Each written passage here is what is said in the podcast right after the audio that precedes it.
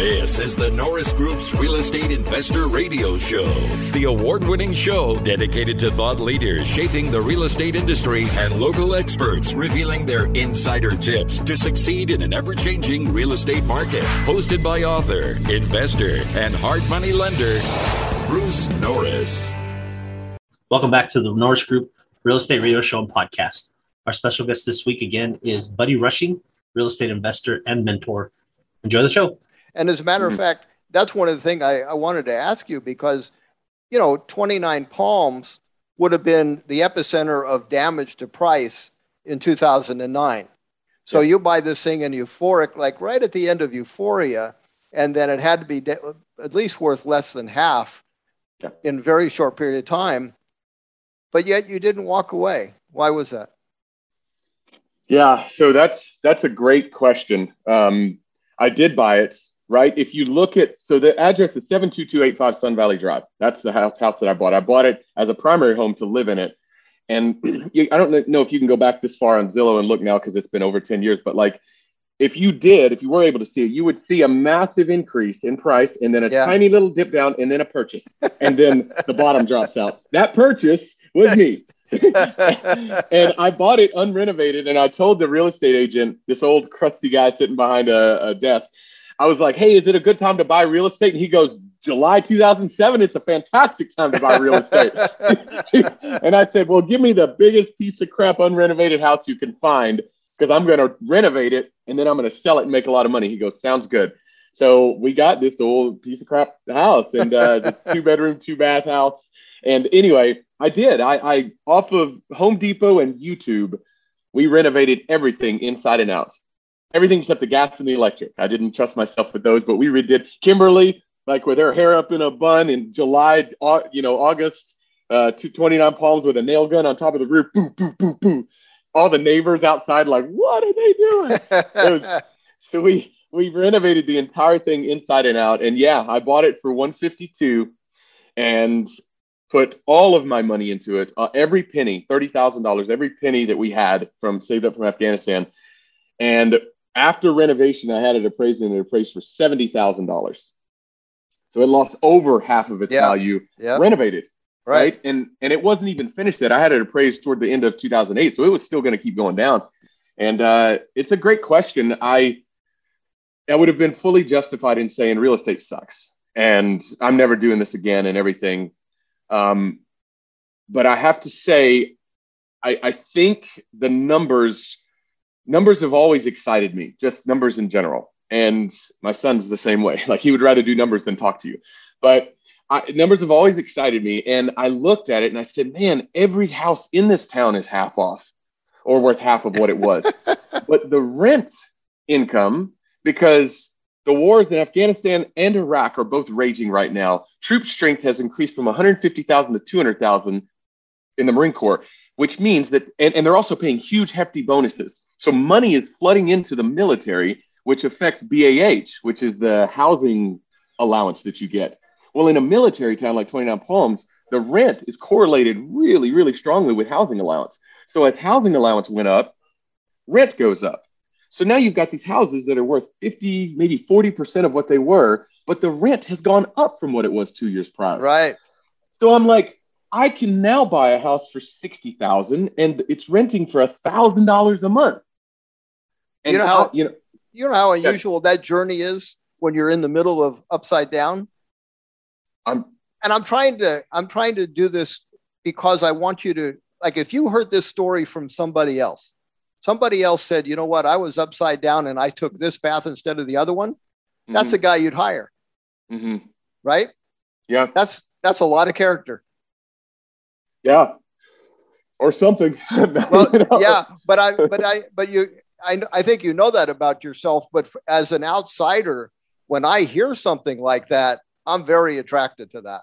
Yeah. It's like, okay, when it hits the fan, this guy shows up and even thinks outside the box and makes it a win.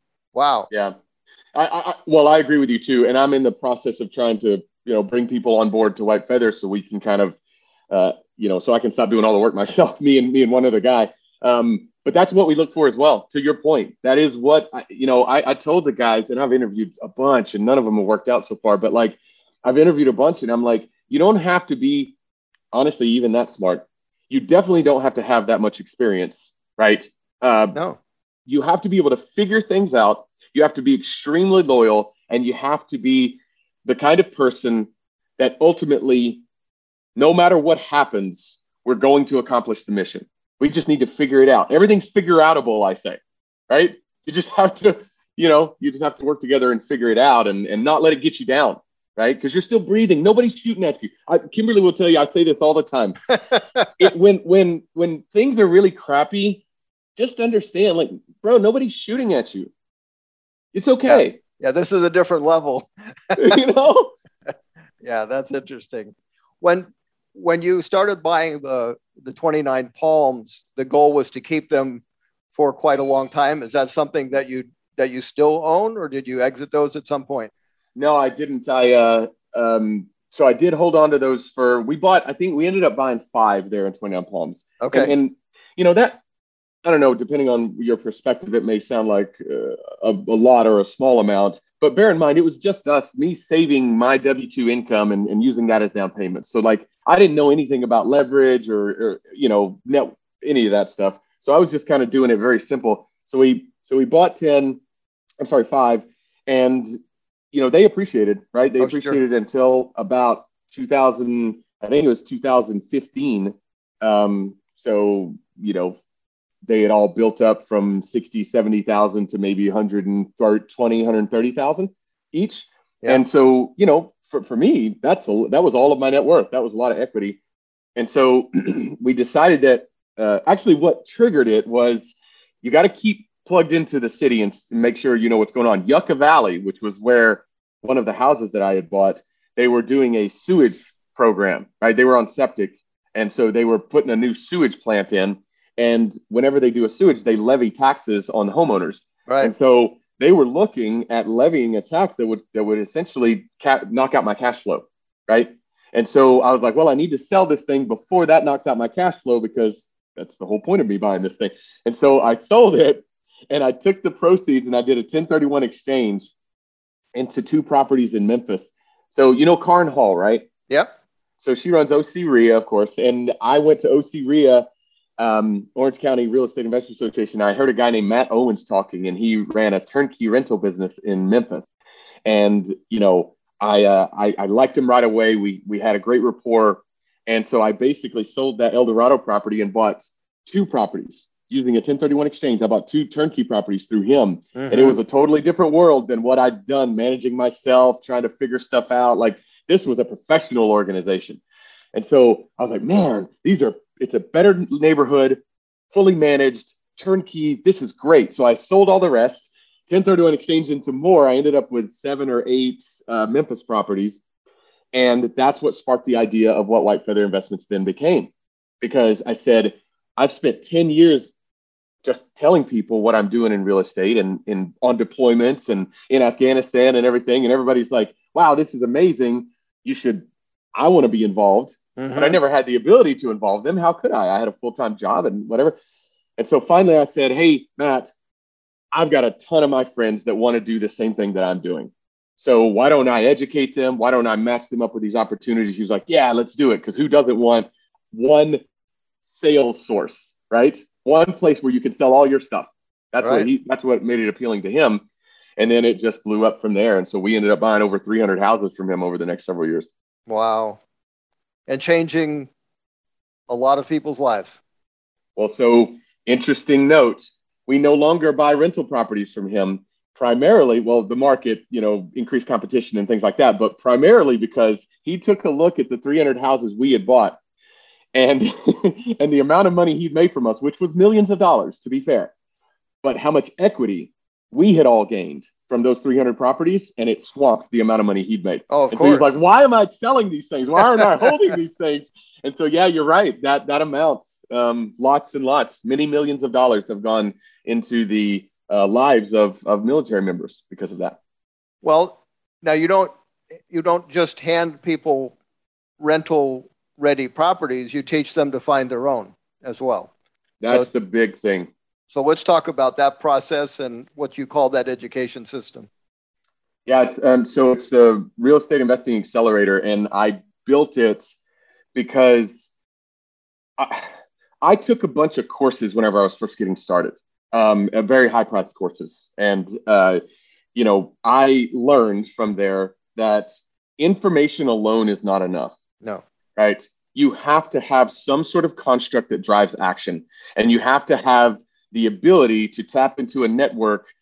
Every problem is solvable, whether it's capital, whether it's a deal opportunity, whether it's the legal structure or whatever, the tax strategy, everything's solvable. In if you have a network, then it's very easy to solve those things. I just send Bruce a text. Hey, Bruce, have you ever seen an example like this? Oh, yeah, yeah. Here's how you do it.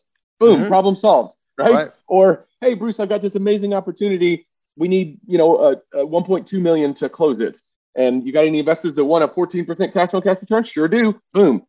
It, it can happen that fast, and it does happen that fast. So I realized that if I was going to do a course, I needed it to be everything that like I so desperately wanted but didn't have. I eventually found pieces of it at the different REIAs, right? Mm-hmm. Um, but in the courses that I paid for, those forty thousand dollar courses and things like that, I never found it. I never found. I just spent a lot of money and got good information, and, and it didn't result. Most of the people that I was in those courses with never ended up having success. Right. And so I created the accelerator as an action course with an educational backbone. And people will tell you who've gone through it, it's a pressure cooker, right? And so, you know, I do everything from, you know, I do a financial freedom call at the beginning that's an hour long, and, and we really get deep and personal about what they're trying to accomplish and, and what they have, what, what assets they have, and, you know, create a blueprint. This is the action you need to take. And if you don't take this action, I'm going to very politely, very insistently be in your face. Yeah. And they love that. They love it and hate it, right? Because yeah. I'm trying to mirror the military construct in that you have a mission and you've committed to that mission and you volunteered by the way it's an all volunteer force so you only have yourself to blame you know and then i hold you accountable and we hold each other accountable kind of like a wolf pack as opposed to uh, just a collection of people. Okay. Well you know what's interesting about that is what you just said is that my experience with consulting i didn't i didn't like it. I, as a matter of mm-hmm. fact, we, we were thinking, okay, how much can we charge per hour so no one will take it? Because there's somebody that somebody that worked for the company that wanted to promote it, and I put it off and off, and I said, okay, fine, we can sign up a maximum of ten people for five sessions, and and I I don't know what the cost was, but it was a lot, and mm-hmm. it was gone in a day, and I was like, oh no. Now I felt like an attorney, but what happened was what you said. Only I didn't really have a team, I had individuals, but we would meet and I would hear their, their story, what they had, and exactly say that this is the plan for the first month.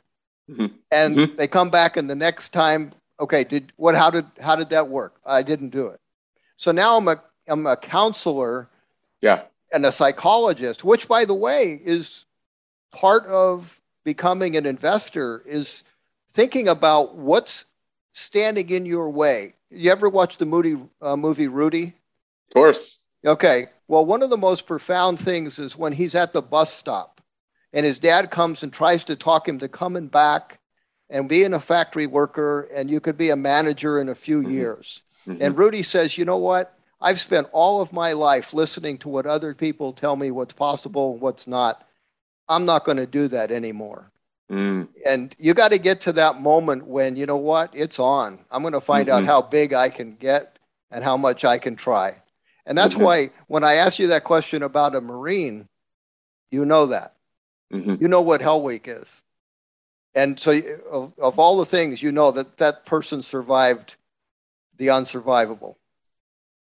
Yeah, and it's it it does change you. You know, I mean, there's there are um, I think it's perspective that I've taken more than anything else. And again, there's a lot of negative that comes with going through the fire, right? And we don't have to um, spend too much time on it. But one of the driving forces behind why I'm doing White Feather is because there is a lot of pain and destruction that military experience whenever they transition out, right? Yeah. I, I mean, yeah, I don't have to tell you. I mean, everybody everybody kind of knows that the veteran homeless population is massive and that the drug abuse problem and that the alcohol abuse problem is, is insane and suicide, right?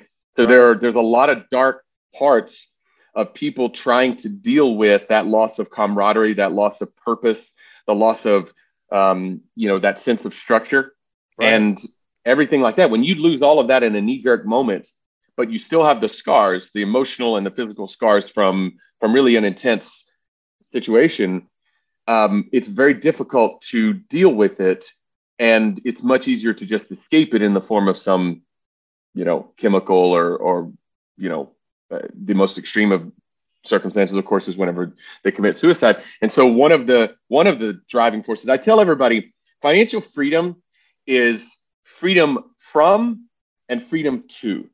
It's freedom to do all the things that you see on the infomercials, the great life, the great, you know, whatever, time freedom and all that. That's fine, right? And that's and that's wonderful, and we'll focus on that. But it's also freedom from that life where when your car breaks down, it ruins your whole week.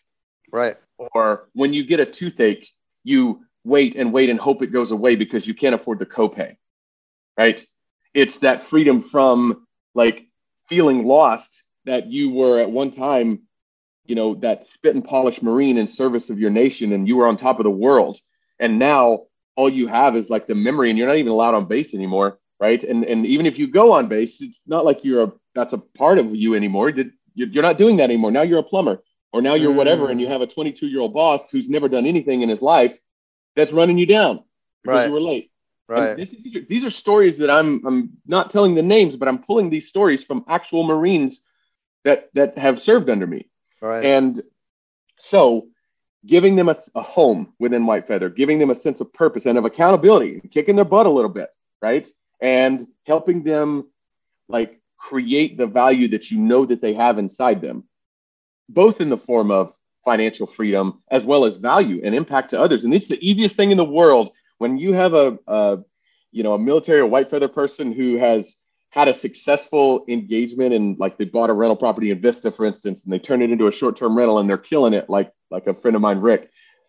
I can text him at any time. He will never say no when I ask him to help someone.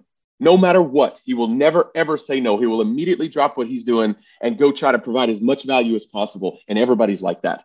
Very cool. Very, very cool. Um, there was one story that I, I was I wanted to ask you about. There was a Jared and Carly Ann. Mm-hmm. And Jared you and Carly DaCosta. Mm-hmm. Yeah, and you mentioned that you tried to discourage them from coming to the training. I so did. Now, why was that? And then tell me, tell us the outcome of them. Yeah, forcing their way in.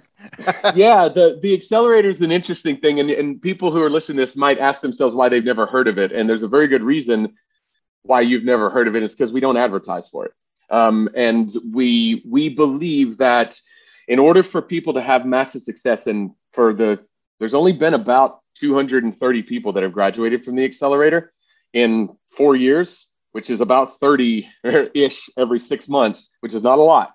And they have had a gargantuan, I mean, over a half a billion dollars of real estate acquired, right? Just those people. Right. right. And they were not investors before they came in. That's so, very cool. Yeah. So it's it's so an outsized result, but the reason there's an outsized result is because we make sure two things. One is that you're a good fit for the course, right? If you're in it just to get rich and make it rain at the club, this this ain't for you, right? If you're in it to get rich in a year, this ain't for you, right? If you're in it for you know the long term sort of base hit build generational wealth and create a massive impact in your community okay now we can talk right? Do you have to have time freedom? You have to have da da da all that. You're, you have to be a good right fit and the course has to be a good fit for you. So if you're looking to build a commercial investing empire it's, it's, it's just not how the course is set up right? It's mostly focused on residential real estate right. if you're looking to become a new construction like a home builder well you're not going to get much out of this because i don't teach you how to build homes right? Stuff like that. Right. So with Carly and Jared, they had both had successful Wall Street careers, successful Silicon Valley careers, um, and they were in the middle of a multi-million dollar flip in San Francisco, and they had raised uh, over a million dollars from friends and family. I'm sorry, but like if you raise a million bucks from friends and family and you're doing a multi-million dollar flip in San Francisco, there's a chance you're not a beginner, right? And I like beginners. I like mm. taking somebody who doesn't know much, or maybe knows the wrong things, and I can make massive impact in their life just by showing them what I know. That's what I love, and, and like what you love, right? Mm-hmm. Make massive impact into. I don't want to make a millionaire another million, but that, that doesn't do anything for me. mm-hmm. right? And so, so with Carly and Jared, I was like, all right, I, you know, guys, this maybe like, why don't we just stay in touch? Is what I told them. Why don't we just stay in touch and happy to text and things like that? And and their response was, no, we want to take the course because number one, you always have, we always have something we can learn, always. And I was like, whoa, that's a mentality. That's a I like. I like yeah. that mentality. I always have something I can learn. And two, they said, and maybe we can have the opportunity to offer value to other people in the course based off of stuff we know. And so I'm like, ooh, they want to provide value and they're humble. Interesting, right? They were West Point grads, so I was like, well, I mean that goes against them, but like, but still, but they were a couple as well. To your point earlier, they were a couple, and both of them were, you know, engaged. And I was like, man, these guys can be really something special. So, so we let them in the course, and um, they at the time I wasn't focused at all on short-term rentals. It was all long-term rentals, but they decided to take the market analysis portion of the course where we teach you how to do macro and micro market analysis. Yes. And they would run all of these analysis and figure out that they wanted that Jacksonville, Florida was a fantastic place to potentially invest. Long story short, throughout the course, they quit their jobs out in San Francisco. They moved their entire family to Jacksonville and set up shop there.